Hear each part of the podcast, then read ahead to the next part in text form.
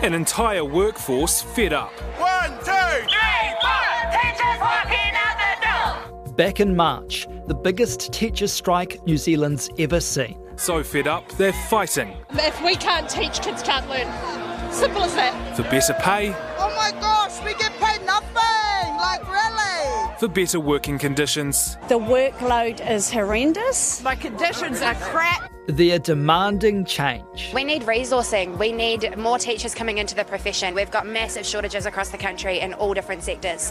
They're burnt out too early, you know, and they're suffering from crises essentially of, of their well-being and mental health. And amid all the headlines about teachers' pay and workload, the number of people who want to be school teachers has dropped. Universities have hundreds fewer enrolments in their initial teacher education programs than last year. Kia ora, I'm Tom Kitchen, and today on The Detail, What's it actually like being a teacher in a high school classroom? I see myself staying in the career, but I don't know if I see myself staying in New Zealand. And the reason why is partly the pay. If I go to Australia, I can get paid like 20k more off the bat. And we have the number of teachers that we do leaving, and we're finding it hard to find people to replace them.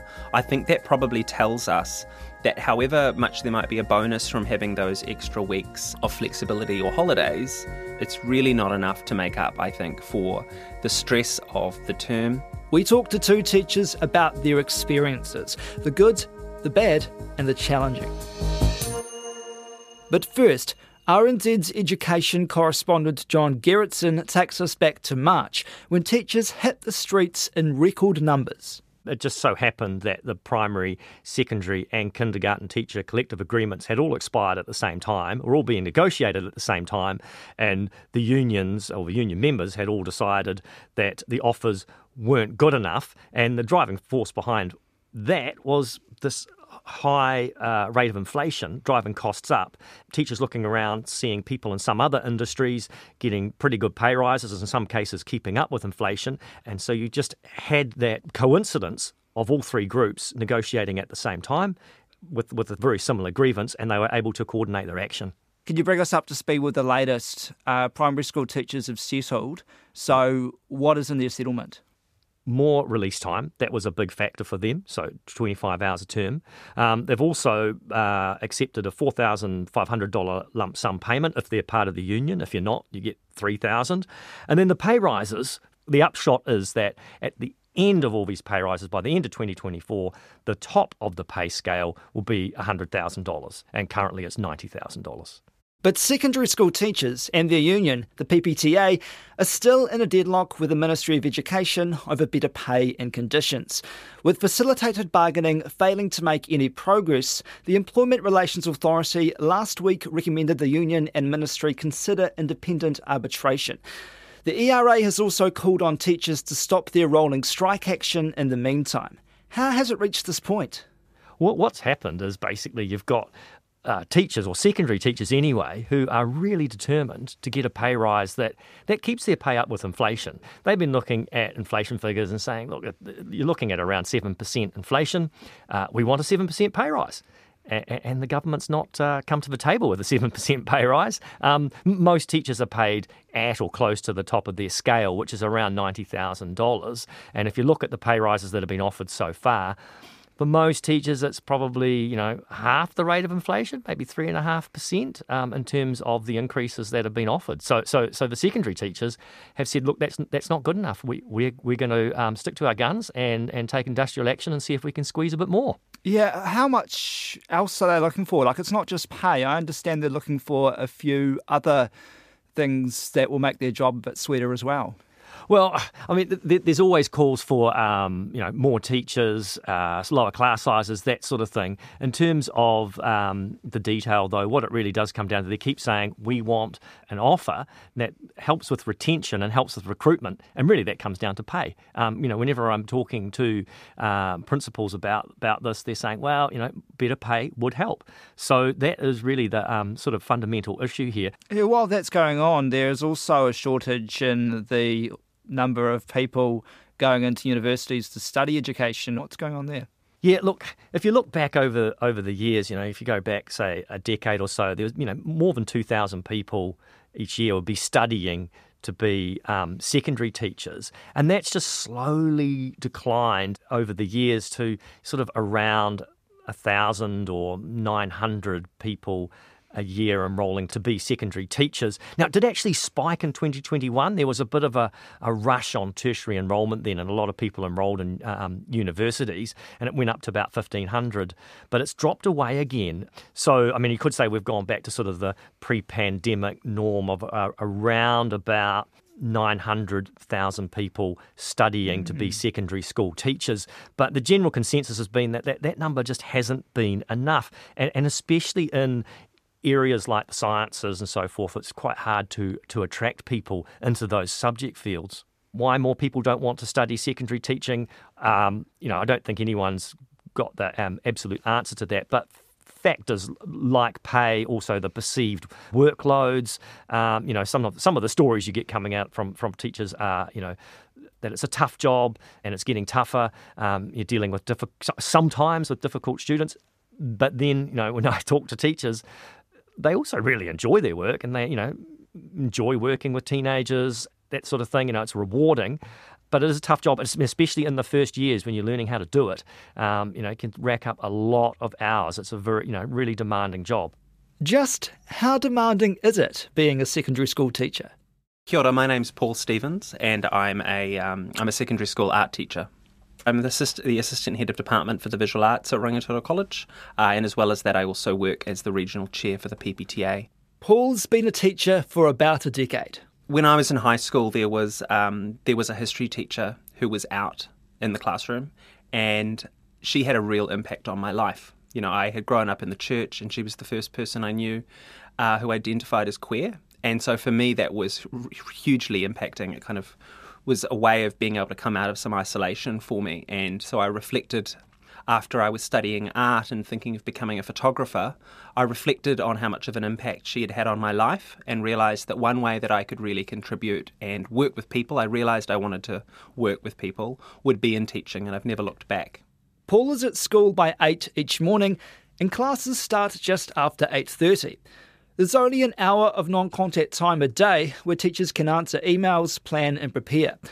After the bell rings at 3:20, there could be staff meetings, extracurricular sport and music activities, parent-teacher interviews. You may well finish your day, particularly when you've been talking to colleagues, seeing students for most hours of the day, um, and you've only had that one hour to do all the work that a lot of office workers would be able to get done in any given day, outside of any meetings uh, that may well very likely mean that you're going home and marking for a few hours or doing some planning and preparation for the next day. And it's not uncommon on a Sunday for teachers to work uh, most of that day as well, just to make sure that they're getting ahead of things for the week ahead of them. So it's a long, long day. How many hours would you say you work a week? Most weeks I'd be working between 50 and 60 hours a week. Um, and I'm sure plenty of people would come back and go, oh, yes, but you do have the the term breaks or the holidays, as people call them. I don't call them holidays. I think it's better to refer to them as term breaks because we have to remember that for teachers, those are the only weeks in the year in which they have any flexibility at all about how they use their time. They're also there as well for us to work on curriculum planning. It's not uncommon to commit a few days during a term break either to being able to mark a large amount of work or to do uh, to really get into doing some curriculum planning because it's the only time you're going to have as a teacher that's not interrupted. Yeah, so when people say, "Oh, teachers, you have all the holidays you'd ever want," what kind of reaction do you have to that? There's an aspect of it, particularly over summer, which I can understand. You know, when you, when particularly for teachers with children, there is the attraction of being able to be, to have that flexibility and have those breaks when when your own kids are. But I've never, I've still haven't met anyone who got into the job for that reason. And when we have the number of teachers that we do leaving and we're finding it hard to find people to replace them, I think that probably tells us that however much there might be a bonus from having those extra weeks of flexibility or holidays, it's really not enough to make up, I think, for the stress of the term.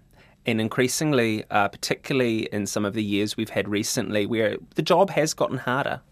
It has. What has become harder? I think there are a few things that contribute to the added challenges for teachers. Some of them are, are related to NCEA, some of them are related to increasing expectations from teachers, particularly in terms of pastoral care. Uh, it's not been uncommon in schools for the form time at the beginning of the day, for example, to be extended out or to be turned into a, an academic mentoring space or a kind of pastoral care space, not just checking the roll and and and um, reading the notices, for example. And most teachers would acknowledge, and I think all teachers would acknowledge that we that that we need to be able to offer support to students in terms of their pastoral needs. And that aspect of the job, I would argue, is more complex than it used to be. Mental health challenges for young people are significant. You know, you can look at the figures on it, but even just anecdotally, we can see the um, the complexity of the issues that we're working with with students. And I think particularly at the moment, there'd be very few teachers who hadn't thought about leaving, particularly um, during the industrial round we're going through where we don't feel valued, to be honest. I think overall we don't feel valued. But it really does feel like your heart's coming out of your chest sometimes when you realise that the impact you've had on that person in front of you, helping them overcome a learning challenge or them realizing something about who they are through the work that you've done with them. Um, nothing really makes up for that. You know, there's nothing that could replace that feeling. Have you thought about leaving the profession? I think it'd be pretty hard to find a teacher currently who hasn't thought about that. I'm really passionate about teaching and I love working with teachers and supporting teachers to do the work that we need to do. I have strongly considered, after almost a decade at least, looking at taking a sabbatical or taking some time out because I have seen teachers burn out. I have t- seen teachers who have tried to give it everything and realized eventually that they couldn't anymore. Um, and so, not wanting to be one of those teachers, I've realized that um, you have to find a way to sustain it. And that can sometimes be taking time away from teaching and hopefully going back there must be some joyful moments that you have in teaching. Like, tell me some of the most happy times you've had as a teacher. The most joyful times as a teacher are when, and a lot of teachers would say this, when you have that aha moment with the person in front of you, when something drops, when when when they realise something. I'm a big believer that we're always changing, that we're always growing, and that every opportunity uh, that's in front of us can be one of learning. And when you get to really see that happening right in the classroom, it's incredibly exciting. Ella Brown is an English teacher at a high school in West Auckland. This is her fourth year of teaching. She wanted to be a teacher while studying psychology at uni and taking drama lessons. So I was taking kind of like little classes with kids and teenagers, and I just loved it. I love kids, I love teenagers, I love getting to work with them, um, and I love like the process of learning and kind of um, seeing that like spark moment. So from that, I went into Teach First, which is like a sort of scholarship master's program um, that kind of focuses on, I guess, teaching in more low decile areas and supporting kind of educational systematic change. And they very much told us that it was going to be very challenging and that we needed to prepare ourselves for the classroom. So I did my kind of equivalent of teachers college over a single summer. And then I spent two years teaching and doing my master's at the same time while I was in school. So, is teaching what you expected it to be? Um, yes and no. I expected it to be challenging, definitely. Um, I expected that it was going to draw on a lot of relational skills and that I was going to be mediating conflicts. So, I'm actually not overly surprised about those aspects. I think what I'm surprised about is um, maybe the intensity of the workload. We're pulled in so many different directions. It just feels impossible to do my job effectively in even a 50 or 60 hour work week. You know, it's it's really hard. Have you been burnt out? I have been burnt out to the point where I was just sick. I think most teachers would say they're experiencing burnout at school. Um, I mean, m- almost every teacher I know will will admit that when it's the weekend or when it's the holidays, you do end up just horrifyingly sick. But I've also just been burnt out in the middle of the term when you just kind of can't come into school because you're so tired, I guess. Have there ever been any times you've wanted to quit? There have been a couple of times. Mostly it's around workload and wondering. I guess I felt had this feeling when I started. I was like, "This is really hard, but I'm going to learn, and then it will become easier." um, because I'll be able to do things more effectively. And then in my second year, I was like, this is still really, really hard, but I'm going to learn. And then my third year and fourth year, you know, same sort of thing. The reality is, is like the, the questions that I'm asking myself is, if this is the workload, am I willing to sacrifice parts of my well-being and my social life and the things that I want to do for this job? Do you want to know some like specific examples? Yeah, sure. Okay. Um, so I definitely felt like I wanted to quit when. Um, so I am obviously a young female teacher. When I started teaching, I was, I think, 23. And in my second year, there were just a lot of male students kind of making a lot of inappropriate comments towards me. There was a big group of like five or six boys. And no anything towards these boys. They're really lovely, and we, you know, it's they've grown up and apologized and all of that sort of thing.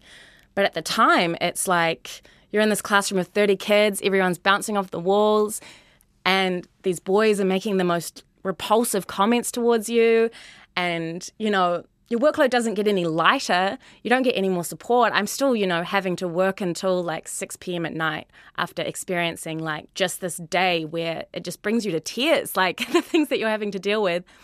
And I love my job. Like it's my dream job. But sometimes you just get pushed to points where you're like, what am I doing? Why why am I sacrificing my well-being for this? When you have these challenges, why do you still have the job? Oh, I I love the teenagers so much. There's like multiple things I love about the job. So I love teenagers. I just think they make me laugh every single day, right? And to me, they're just like they're like adults with less layers of like formality on top of them. So they're so honest and brutal and funny and I and like they're also really easy to make like you because all any teenager really wants is like for you to tell them that you think that they're cool and then they suddenly are like, "Whoa, I love you." Can you share any specific moments of, you know, why you've stayed in the good parts? There's a couple of things. So I remember at the end of last year, I got a card from a student. Oh, I'm going to start crying. It's okay. I got a card from a student, and in it, it said, Thank you for being my safest adult. Aww. And I think, like, those moments happen where you realize that you're like this safe place to land for these kids. And it's so hard being a teenager, right? Like, it's so hard. And I even had another moment today, actually, where one of my students in the middle of her class just came to me sobbing, right? And just needed like a hug. And to be able to be the person who can, like, be that stable, calm person who's there, who's always safe and consistent, like, that's so special. Yeah. Yeah. So, where do you see yourself uh, in the future? Do you see yourself staying in the career or are you yeah yeah i see myself staying in the career but i don't know if i see myself staying in new zealand and the reason why is partly the pay if i go to australia i can get paid like 20k more off the bat but also partly um, the workload is worse in new zealand than it is in australia and the reason why is because of the way ncea works how much work we have to do as teachers to interpret the curriculum they give us and make it applicable to the classroom so, what's different in Australia? They provide a lot more exemplars, a lot more resourcing, and they're a lot clearer on the types of teaching strategies that they need you to use in the classroom. Um, whereas in New Zealand, right, we have these NCEA changes coming through. We haven't even got, it's next year, right? We haven't got exemplars of what a unit would look like. We haven't got exemplars of what student work could look like. There's an expectation that we have to bridge that gap on our own, which is, you know, hours and hours and days of work. And we get maybe, I think, two days off a year to be able to do that planning. Yeah, and also the pay doesn't look great from the outset, does it? No, no. Um, it definitely doesn't. it definitely doesn't. But I think a lot of the people who I knew who went into teaching, they didn't do it for the money, obviously. And then it is just the workload that burns you out and then makes you be like, I can be getting paid a lot more doing something I enjoy and not be crying at work. You know, it's it's not a hard choice for a lot of people. What are the figures like for a starting teacher? Um, well, it's hard for me to say because I was on a limited authority to teach when I started because I hadn't gone to TCOL. So I was on, I think I was on like 49 when I started, 49k, but that's lower than a normal starting teacher salary. How do you climb up in pay scales as you become more experienced? You basically climb up based on how many years you've been teaching and then combined with your qualification. So if you have your master's, so my baseline now, because I have my master's and I've been teaching for a while, is now 72. Yeah. Some of your friends might be earning a lot more and working fewer hours. Yeah. Is there a bit of a tension there? Definitely, definitely. I think for me at this stage, the money is definitely a factor, but the hugest thing is seeing my friends get to come home and not do work. I know it sounds dramatic, but I often am like the first person to leave my flat and the last person to come home. And I'm, you know, working on weekends and things. And I think that's, in my opinion, the biggest thing pushing teachers out of classrooms. So, is teaching still an attractive career? Here's John Gerritsen again. Well, you know, certainly there's, you know, getting consistently nearly a thousand people a year enrolling to be secondary teachers. You know, that's a secondary teaching alone. So, um, yes, and I mean, Actually, I'll hark back to conversation with uh, uh, Pro Vice Chancellor at Waikato University, Don Klinger. I was talking to him about, okay, well, what's happening with these enrolments? You know, you sort of got primary school uh, teaching enrolments have gone down. For them, secondary have gone up, but um, nationally it's sort of dropped away. You know, what's actually going on here? And and look, his view is talking to some colleagues. He said, look, what we think we've got now is that we're we're back to the ones who really are passionate about teaching. It's what it's what they've always wanted to do. You know, I, I interviewed some teachers, uh, some young uh, aspiring teachers just the other day, and you know, one of them said, "Look, I, have wanted to be a teacher since I was at school." You know, so you've got the those people are the ones who are really still rocking up, wanting to be a teacher, and you know obviously that's a good thing. You want the people who are passionate, who want to be there working with children or with young people, um, and and you know that's no bad thing. But do you think these overriding challenges are putting people off? I think it'd have to be. If you look at all the reporting we'll do, talking to principals, talking to teachers about how hard their work is. The other thing uh, that comes through when they're talking to young teachers, certainly when they're starting out, they'll say, okay, well, I'm being paid, have much of being paid, and um, you know I've got friends with similar degree to me, similar experience, and they're earning quite a lot more, and and they're working fewer hours. That's the other thing, you know. Secondary teachers say, you know, uh, and primary teachers say they'll be working quite a number of extra hours outside the classroom, doing their marking, doing their lesson preparation. They they do feel under rewarded compared to other workers when they look around. That's it for today. I'm Tom Kitchen. The detail is supported by the Public Interest Journalism Fund. Today's episode was engineered by Jeremy Ansell. Our producers are Sarah Robson and Bonnie Harrison. Thanks to John Gerritsen, Paul Stevens, and Ella Brown. Ka kite anō.